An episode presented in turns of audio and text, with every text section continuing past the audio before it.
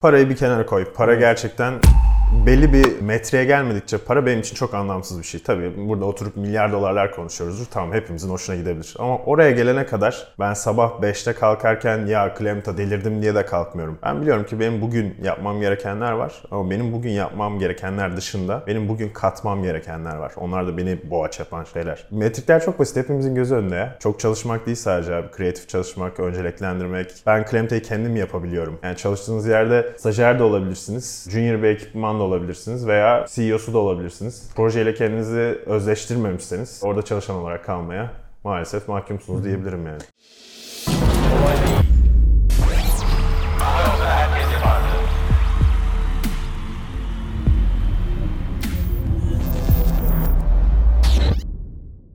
Herkese merhaba. Kolay Değil'e hoş geldiniz. Bir bölümle daha karşınızdayız.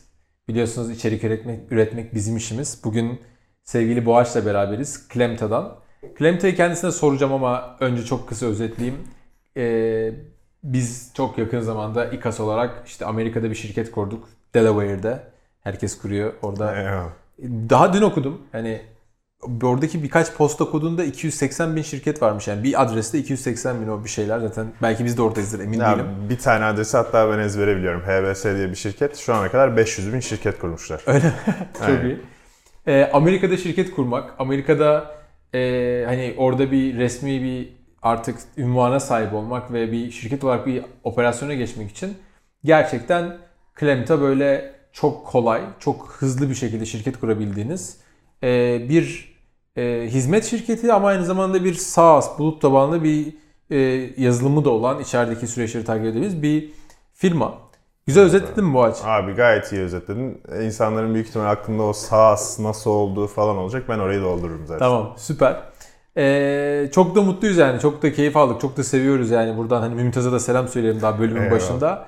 Ee, Mümtaz'la Boğaç çok yardımcı oldular. Hani zaten bizim gibi yüzlerce, binlerce şirketi orada kurulumuna, Türklerin ve diğer ülkelerdeki birçok insanın da orada şirketleşmesine yardımcı oluyorlar. Ama bizim böyle gerçekten e, herkes gibi abi o kadar kolay mı bu iş falan olduğumuz hikayeyi bize hakikaten kanal kolay değil diyor ama bu gerçekten kolay arkadaşlar. Eyvallah. Gerçekten hani Amerika'da şirketimiz oldu. Hani şu an inanılmaz aktif değil ama Shopify Challenge hikayesinde aktifleştireceğiz. Oraya da ayrıca arada dokunuruz.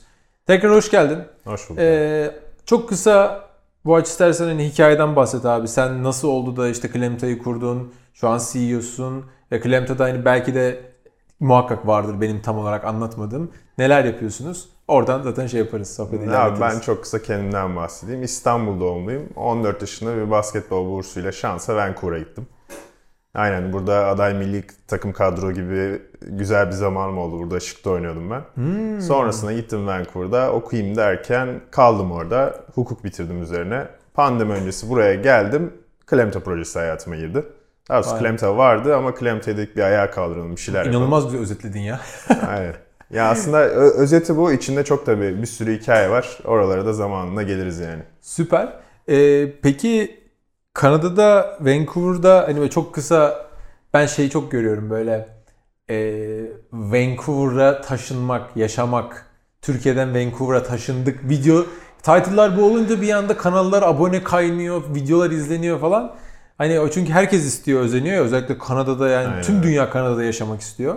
E nasıl da o Vancouver günleri hani vesaire veya nasıl hala bu arada gidiyorsun değil mi? Nasıl Abi oluyor? gidiyorum. Aynen öyle. Yani benim hala bir ad- adımım orada zaten. Şimdi de kardeşim oraya okumaya gidiyor. O da basketbol bursuyla. Şu an Beşiktaş'ın e, altyapısında benim kardeşim. Hadi ya Aynen. süper. Çok iyi tak yani müthiş bir şey. Onlar şansı onun döneminde Alperen Şengül diye bir çocuk. Şimdi NBA draftında 7. sıradan seçilmeye aday olunca bizim takıma tabii prospect herkes geliyor izliyor. Vay be. Kardeşi de yolluyoruz şimdi.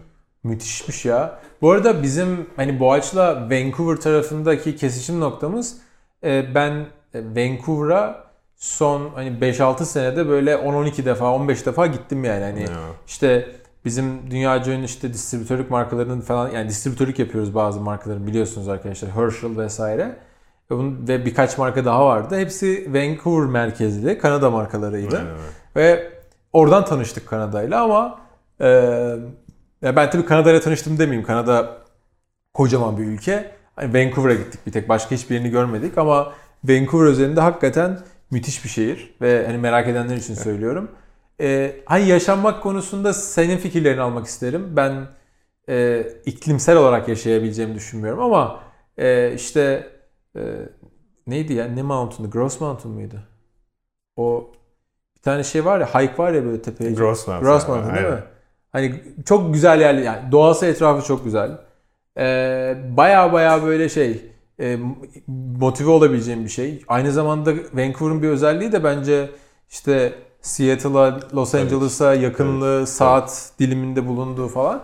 E, gerçekten Amerika'ya entegresin ve aynı zamanda da o Kanada'nın daha bir nizami ve daha belki sosyal ve daha iyi hayat standartları vesaire var. Sen ne diyorsun hani orada yaşar mısın böyle yani yoksa Abi ben Vancouver'da yaşarım ama gidip de Kanada'da yaşadım demem. Neden? Kanada 10 tane eyaletten oluşan bir yer. Eksi 40 derece geriye kalan her yer. Yani Vancouver'da iklim olarak yaşayamam diyorsan bir Ottawa'ya davet edeyim seni kışın. Eksi 46 görüyoruz ya. Yani ben Ottawa'da 5 yıl yaşadım Vancouver üzerine. Yani bu kadar kötü bir şey olamaz. motive olabiliyor musun? Yani daha doğrusu motivasyonunu kaybediyor musun? Bir, yani bir süreden sonra hani Tabii. böyle bakıyorsun çok güzel bir binadasın ama böyle havaya bakıyorsun. Doğa çok güzel ama Aynen. sürekli Yani bir soğuk kere falan. doğa görmüyorsun 6 ay boyunca. Sen eksi 46'nın altında karın içinde güneş yok falan. Motivasyonunu kaybediyorsun ama o yüzden hayatımda şu an aslında çok motiveyim. Yani O kadar Hmm. çok zamanda kaybettim ki direnmeye çalıştım. Şimdi artık Okey, o bildiğin, motivasyon düştü. bildiğin o zaman buradan şunu çıkarabilir miyiz bu açı? Yani oradaki eee, tamam hayat standartları belki güzel ama o hani buraya olan belki özlem burada alışmış olduğumuz şeyler ve diğer birçok şeyi düşündüğünde aslında o senin için orada bir challenge oluyor ya. Oradaki öyle. O iklime ve eşyalara rağmen hani motivasyonunu kaybetmemek ve o seni geliştirdi diyebilir Evet miyiz abi. yani gerçekten? Ya benim şu an iş hayatımda başarılıysam başarılı olmamın tek nedeni diyebiliriz. Yani ben Vay o be. 6 ayın her günü nasıl geçecek, nasıl motive edeceğim kendimi diye çalışırken şimdi bakıyorum iş hayatı çok kolaymış aslında. Bak çok önemli bir şey. Refleks oluyor yani. Aynen öyle. Ee, bunu bayağı kez ben de söylemeye çalışıyorum. Ee, aslında zorluklara alıştığın zaman bunlar senin için tabiri caizse böyle by default olan zorluk yani insanlar için zor gözüken senin için böyle abi biz neler gördükse ee, şey oluyorsun yani işte hakikaten Şampiyonlar Ligi'nde oynayıp sonra hani antrenmanı orada yapıp yani geliyorsun burada birinci ligde belki veya ikinci ligde. Yani kötü düşünmek için söylemiyorum ama bu bir gerçek e, işler daha kolay oluyor. Ama yine de buranın da şeyi zor, zorluğu yok mu? E, yani hani işte belki regülasyon zorlukları veya belki iş yapmanın zorlukları. Ne dersin Türkiye'de iş yapmak ne- neresi zor sence? Yani bence aslında abi şimdi birkaç parçaya böleyim. İş yapmak genel olarak bence Türkiye'de çok zor bir şey değil. Bazı yön- yönleri Kanada'dan daha kolay. Mesela yatırım yatırım alacaksın diyelim şirketine. Bence Türkiye'de yatırım almak Kanada'dan çok daha kolay. Neden abi anlatsana. Abi valuation en büyük en şeyinden konuşayım. Eğer arkanda iyi bir takım varsa, iyi bir iş yapmışsan, hafif para kazanıyorsan Kanada'nın 10 katı valuation'lar görüyorsun burada. Hiç kimsenin bence hak etmediği. Gerçekten mi? E, Tabii ki. Tam tersi diye düşünüyordum ben. Yani Amerika'da fikre 5 milyon, fikre 50 milyon dolar değerlemeden yatırım yapıldığı senaryolarda burada fatura kesen firmalara bile zar zor yatırım yapılıyor yani böyle düşük değerlemelerden yapılıyor yani. Ben de öyle görüyorum bu arada. E, Ben detayına bakıyorum. Diyorum ki 50 Evet. milyon dolar fikre valuation yapmışsa bir insan arkasında işte John Cohen vardır. Biri vardır yani. Bir milyon Evet. dolarlık şirket veya Evet. 100 milyon dolarlık şirket kurmuş. Evet. O zaman tamam en yakın örneği Atrium işte. Hı hı. 76 milyonla batış. E şimdi Evet. e, Türkiye'de böyle bir durum yok. Ki herkes parayı batırıyor, kaçıyor, uçuyor. Böyle bir ülkedeyiz. Evet. O yüzden bence burada daha kolay. Evet doğru diyorsun. Bir taraftan da işte şey e, ben şunu görüyorum. Tabii venture parası yani yatırım parası tabii Amerika'da kıyaslanamaz. Kuzey Amerika'daki Tabii şey yani Tabii. potansiyeliyle falan. Ama burada da son zamanlarda ciddi bir herkes fonlar kuruluyor, paralar raise ediliyor böyle. Ben şuna inanıyorum abi. E, şu an bence yatırımcılar parayı harcayacak yer bulamıyor. Yani parayı yatırmak isteyeceği kalibrede ekip, fikir ve o hani total addressable market yani erişilebilir pazarın, ulaşılabilecek pazarın yeterli büyük olduğu, ekibin globalde challenge, challenger olacak ya da ekibin globalde bir şeyler yapacak kadar vizyoner olduğu yani tekrar söyleyelim pazar büyüklüğü, ekibin o müthiş şeyi e, ve ürünün falan doğru olduğu bir startup bence çok fazla da bulunamıyor yani. Yoksa rekor seviyelerde Türkiye'de biliyorsun değil mi şu an to- toplanan fonlar falan yani. Hani Aynen sizin orada Klemte tarafında var mı yatırım matırım? Abi biz şu an yatırım turundayız. Hatta Hmm. ilk, ilk iki commitment'ı aldık. Çok da mutluyuz yani. Bir tanesi dün oldu mesela. Hadi ya. Aynen öyle. Hayırlı olsun. Biz şey bir anda şeye dön- dönüşelim. İlk biz duyuruyoruz falan diye böyle hani. İki, o yayından, yayından sonra ben soracağım ne yaptınız falan filan diye. Ha, çok sevindim. Şey ee, yani ne yapacaksınız peki yatırımla beraber? Ya bizim aklımızda bir rakam vardı. Şirketin içinden de fazla equity kaybet, kaybetmek istemiyoruz. Şu an hakikaten başarılı bir şey yapıyoruz. Miktarları iyi, growth iyi, arkada takım iyi, versiyon 1.2 hazır, ikisi hazır, her şey hazır. E, aldığımız parayla kesinlikle bir marketing bütçesi arttırılacak. Şu an biz aylık herhalde 1000 dolara yakın bir para yakıyoruz marketing bölümünde. Hiçbir şey. Hiçbir şey değil ve geri götürüsü 30 katı falan oluyor herhalde şu an.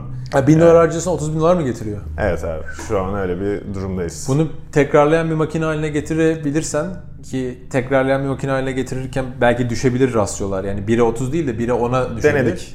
Birebir denedik. Düştü.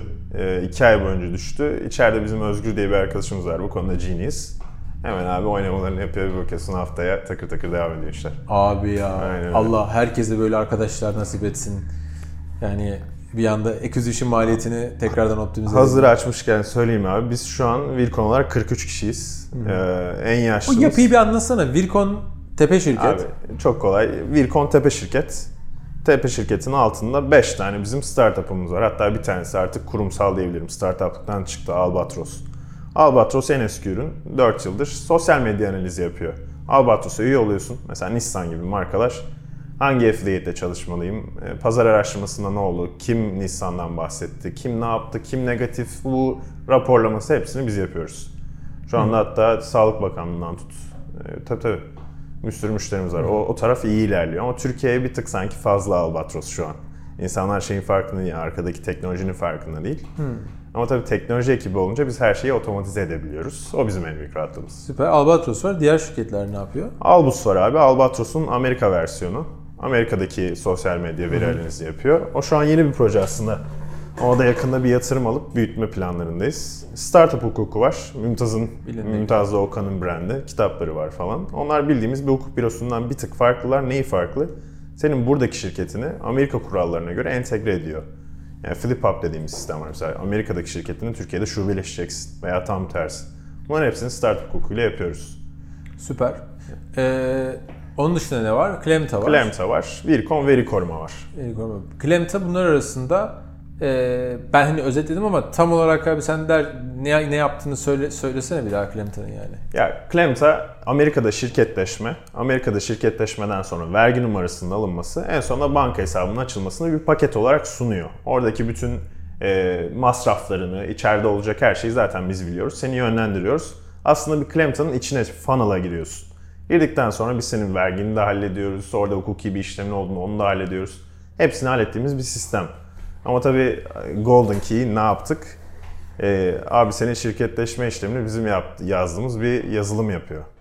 Yani arkada sadece bir human agent diyor ki okey bir problem yok bu işlemde basıyoruz. Devam ediyor. Süper. Hatta buna şimdi en son şeyi de herhalde bir en son e, Mercury tarafını da API ile bağlamak gibi bir şey Aynen var. öyle. Bitirdiniz mi onu? Abi bizim şu an user dashboard'umuz hala yapım aşamasında. QuickBooks gibi büyük şirketlerle anlaşmalar sağlıyoruz. Onlar bitince hepsini tekte entegre edeceğiz içeri. Yani şu oluyor. Sizin biz şu an mesela İKAS'ı kurduk. İKAS Inc. Amerika şirketimizi Delaware'de ve e, bu şirkette işte bir de yine anlaşmalı oldukları işte Mercury var. Sanal online bir banka gibi düşünebilirsin. Yani çok böyle kolay yani. Banka hesabımız da var şu an.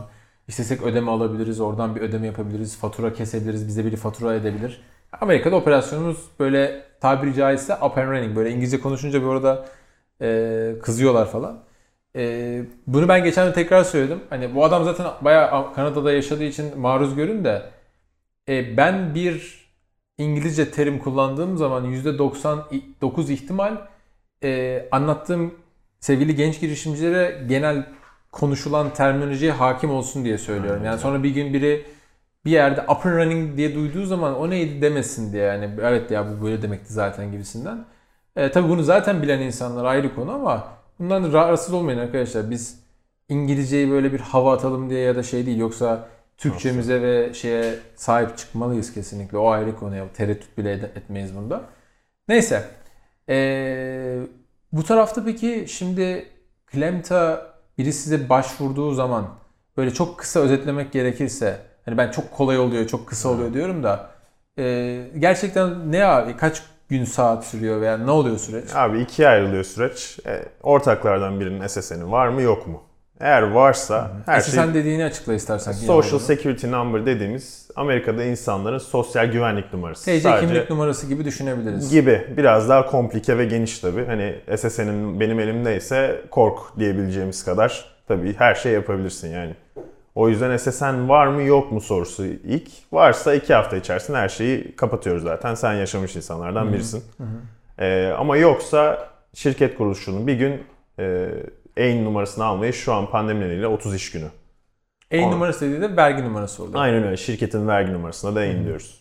Bizde hani vergi numaraları şey oluyor arkadaşlar. Vergi dairesi, vergi numarası hani böyle Ee, işte kaç işte herhalde 12 haneli oluyor bizde. Tam emin değilim şu an şey yapamadım, sayamadım. Ee, onun Amerika'daki vergi dairesinin adı, vergi numarasının adı da AIN oluyor yani. Ben de bu arada sizlerle falan öğrendiğim Eyvallah. şeyler bunlar. Biz tabii hala orayı aktif etmedik. Daha bir fatura bile kesmedik ama aktif ettiğimiz gün çok güçlü etmeye başlayacağız yani inşallah o tarafta.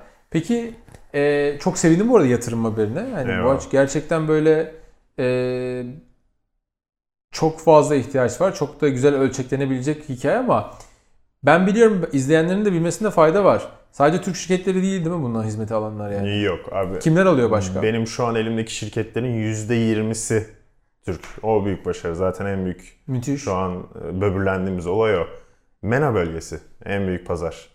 Şu an MENA, biz... MENA bölgesini bilmeyenler için de arkadaşlar Middle East and Afrika'nın kısaltması MENA. Aynen. Yani ben özellikle açıklamak istiyorum. Evet. Anlatabiliyor muyum? Bunlar şey e, bazı arkadaşlar şey diye yani Middle East, Orta Doğu ve Kuzey Afrika bölgesinden bir şey var.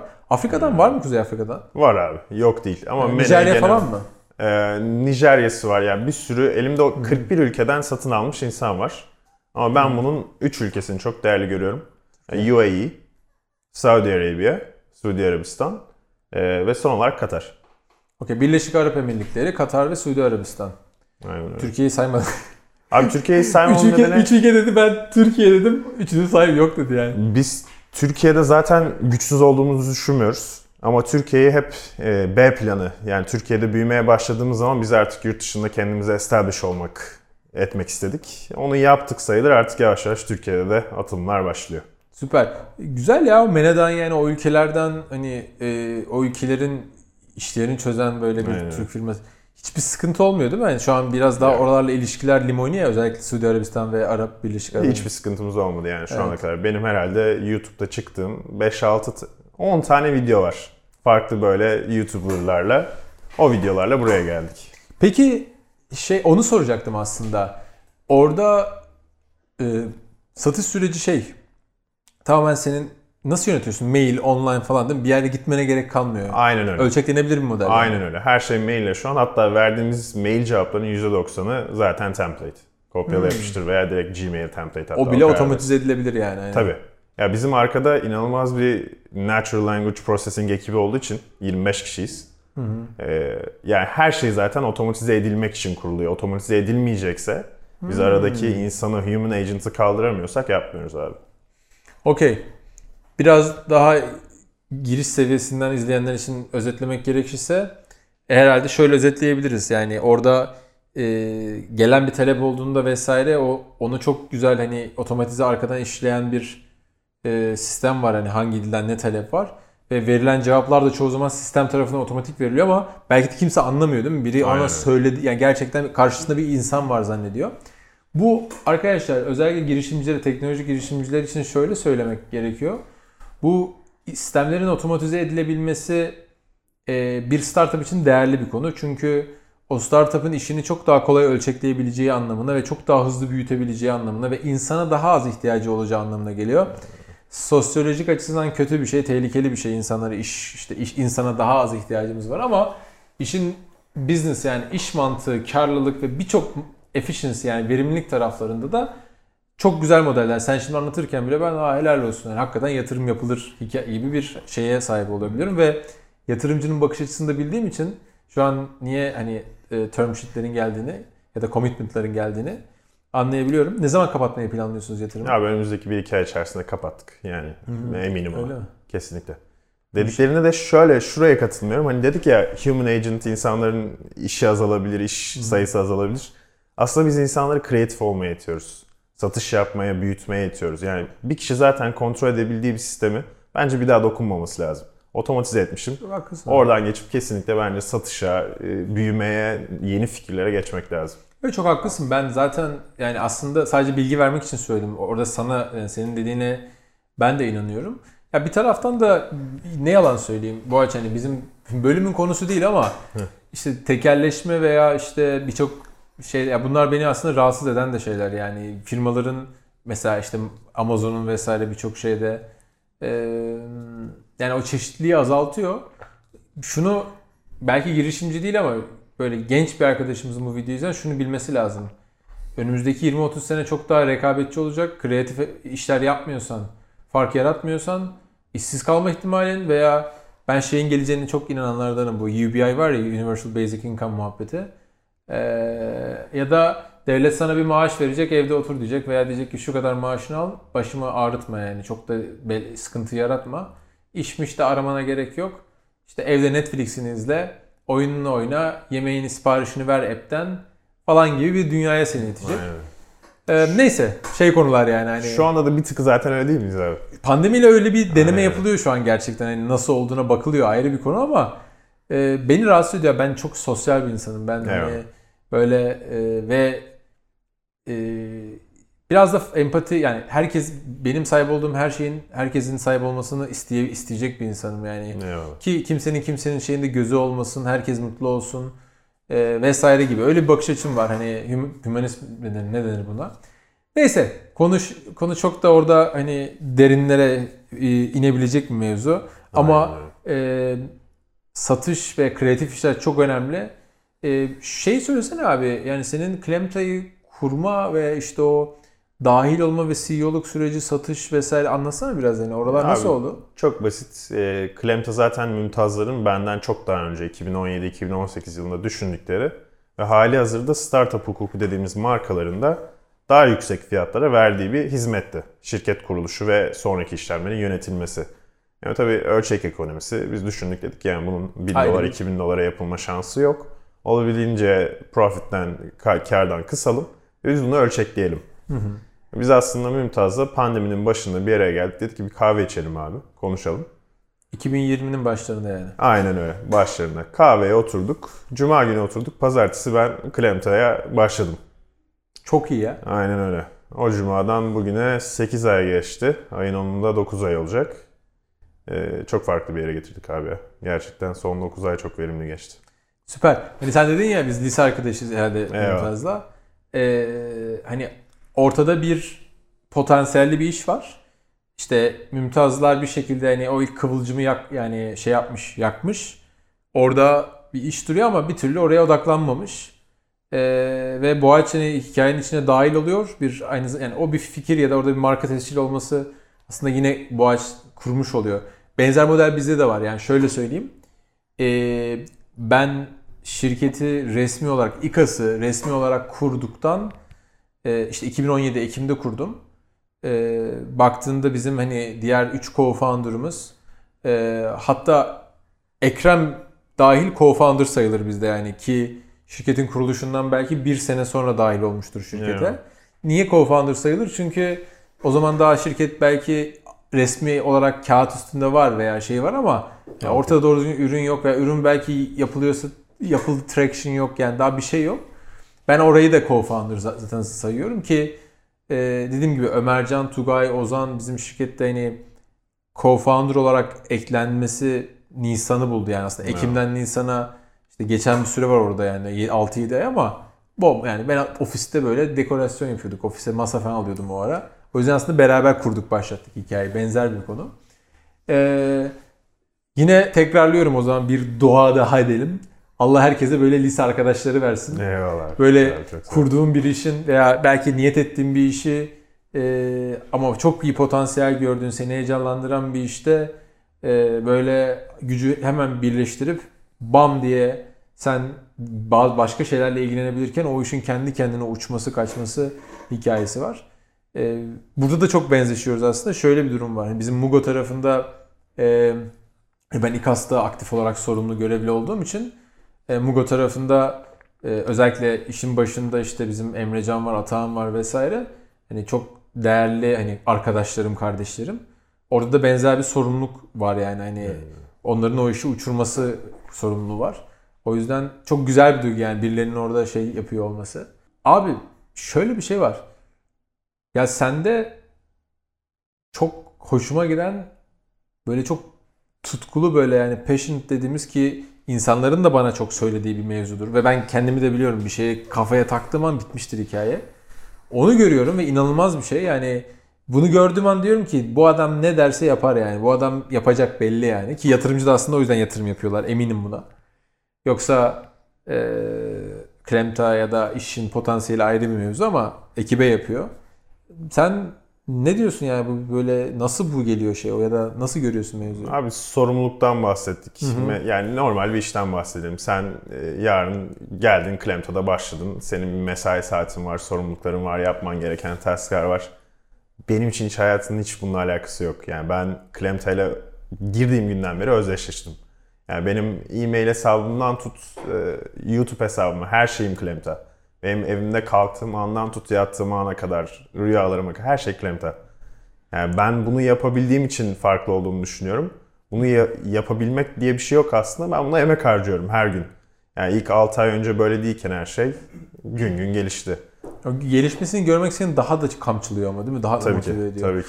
Peki bu ay şey dedin ya çok güzel bir cümleydi. Hani bu yayından önce hani bizde dedin şey yok yani. Hani yapamıyoruz edemiyoruz yok mu dedin? Öyle bir şey demiştin ya. Abi bir yapamıyoruz edemiyoruz yok. Bugüne bir şey yapılması gerekiyorsa yapamamak çok büyük bir hata.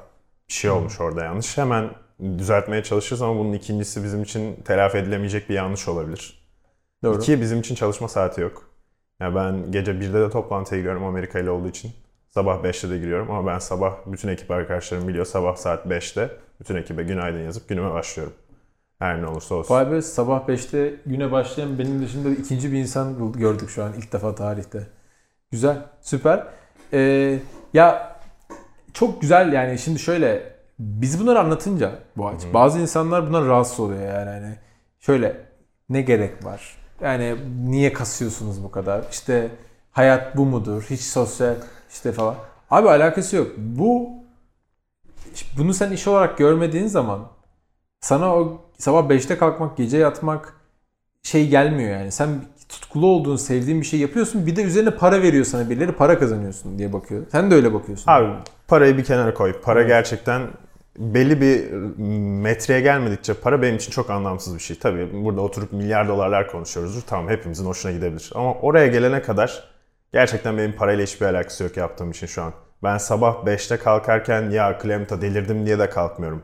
Ben biliyorum ki benim bugün yapmam gerekenler var. Ama benim bugün yapmam gerekenler dışında benim bugün katmam gerekenler var. Onlar da beni boğaç yapan şeyler. Yani o yüzden aslında metrikler çok basit. Hepimizin gözü önünde. Çok çalışmak değil sadece. Kreatif çalışmak, önceliklendirmek. Ee, ben Klemte'yi kendim yapabiliyorum. Benim en büyük bahsedebileceğim özellik o. Yani çalıştığınız yerde stajyer de olabilirsiniz. e, Junior bir ekipman da olabilirsiniz veya CEO'su da olabilirsiniz. Eğer projeyle kendinizi özleştirmemişseniz e, orada çalışan olarak kalmaya maalesef mahkumsunuz diyebilirim yani. Ya gün sonunda aslında e, bir şirkette hep söylüyorum bunu. Fark yaratacaksan abi sen kendi göbek bağını kendin keseceksin. Kendin uğraşacaksın. Hele ki e, zaten bizim şirketimizde hani benim kültürü az çok bilenler biliyor arkadaşlar. Hani biri yeter ki istesin, sorumluluk almaya hazır olsun, sahiplensin hikayeyi. Ben benim canıma minnet. Ben her şeyi paylaşmaya razıyım. Sorumluluğu, inisiyatif vermeye, parayı, pulu, başarıyı, zenginliği her şeyi paylaşmaya okeyim yani. Ee, bu da aynı şey hikaye. Aynı şeyi söylüyor bu ağaçta ve e, gün sonunda bize kalıyor hikaye. Biz bahane üretiyoruz değil mi? Hani Aynen. biz bir şeyi yapamadığımızda veya işte hayatımız monotonlaştığında veya mutsuz olduğumuzda başkalarını atarak suçu İşte ben onu yapamıyorum Evet, abi. Benim galiba en büyük lazım zaten. avantajım o yani. 14 yaşından beri yalnız kaldığım için biri yok da atabileceğim. Hep buydu. Şimdi şeyi fark ediyorum. Ben de çok kendime atıyorum suçu. Yani ekip içerisinde bir genel bir hata oluyor. Hepimizin yaptığı bazı yanlış şeyler oluyor. Ben kendime alınıyorum. Doğru bu Belki de benim yanlışım o ama ben çok doğru görüyorum. Neden görüyorum? Birinin bu yanlışı üstlenip beraber çözelim demesi lazım. Ben o adam olmayı çok seviyorum abi. Süper. Çok benzer bakış açımız var. Hani eee, bu arada bence yaptığında hiçbir hata yok. Hiçbir beis yok. Ben Gerici. Yo, okey yani stres faktörü ayrı bir şey. Ben hani şunu hep söylüyorum. Lider abi, iyi lider. Zaten hatayı, sorunu kendi üzerine alacak yani. Aynen öyle. Yani başarıyı, şeyi ekibine dağıtacak, ekibine delege Aynen. edecek. Diyecek ki ekibimiz sayesinde biz bu başarıyı elde ettik. En çok kendi katkısı bile olsa yani. O yüzden naçizane benim düşüncem hiç hata yapmıyorsun bu konuda. En Eyvallah. doğrusunu yapıyorsun. Çünkü kendini acımasız şekilde eleştirebildiğin zaman, suçu kendinde bulduğun zaman abi ve bununla ilgili aksiyona geçtiğin zaman zaten hiç kimse de bahane kalma, kalmamış Aynen. oluyor. Yani hani direkt en üstten herkese o silsile yani devam ediyor ve herkese o motivasyon geçiyor. O yüzden çok doğru bir şey, bir şey yapıyorsun. Ee, Valla Boğaç yani ayağına sağlık. Ee, ya burada hiçbir şey konuşmamış gibi hissediyorum. O 40 dakika oldu yani ve Abi sohbetimiz güzel olsun. ya inanılmaz şey böyle e, senin böyle tutkulu şey bir insan olduğunu biliyorum ama böyle konuşurken ne kadar hani ortak yönümüz var, ne kadar güzel şey bakıyor falan gibi oluyor. Neyse. Bizi izlediğiniz için teşekkür ederiz. Bir sonraki bölümde görüşmek üzere arkadaşlar.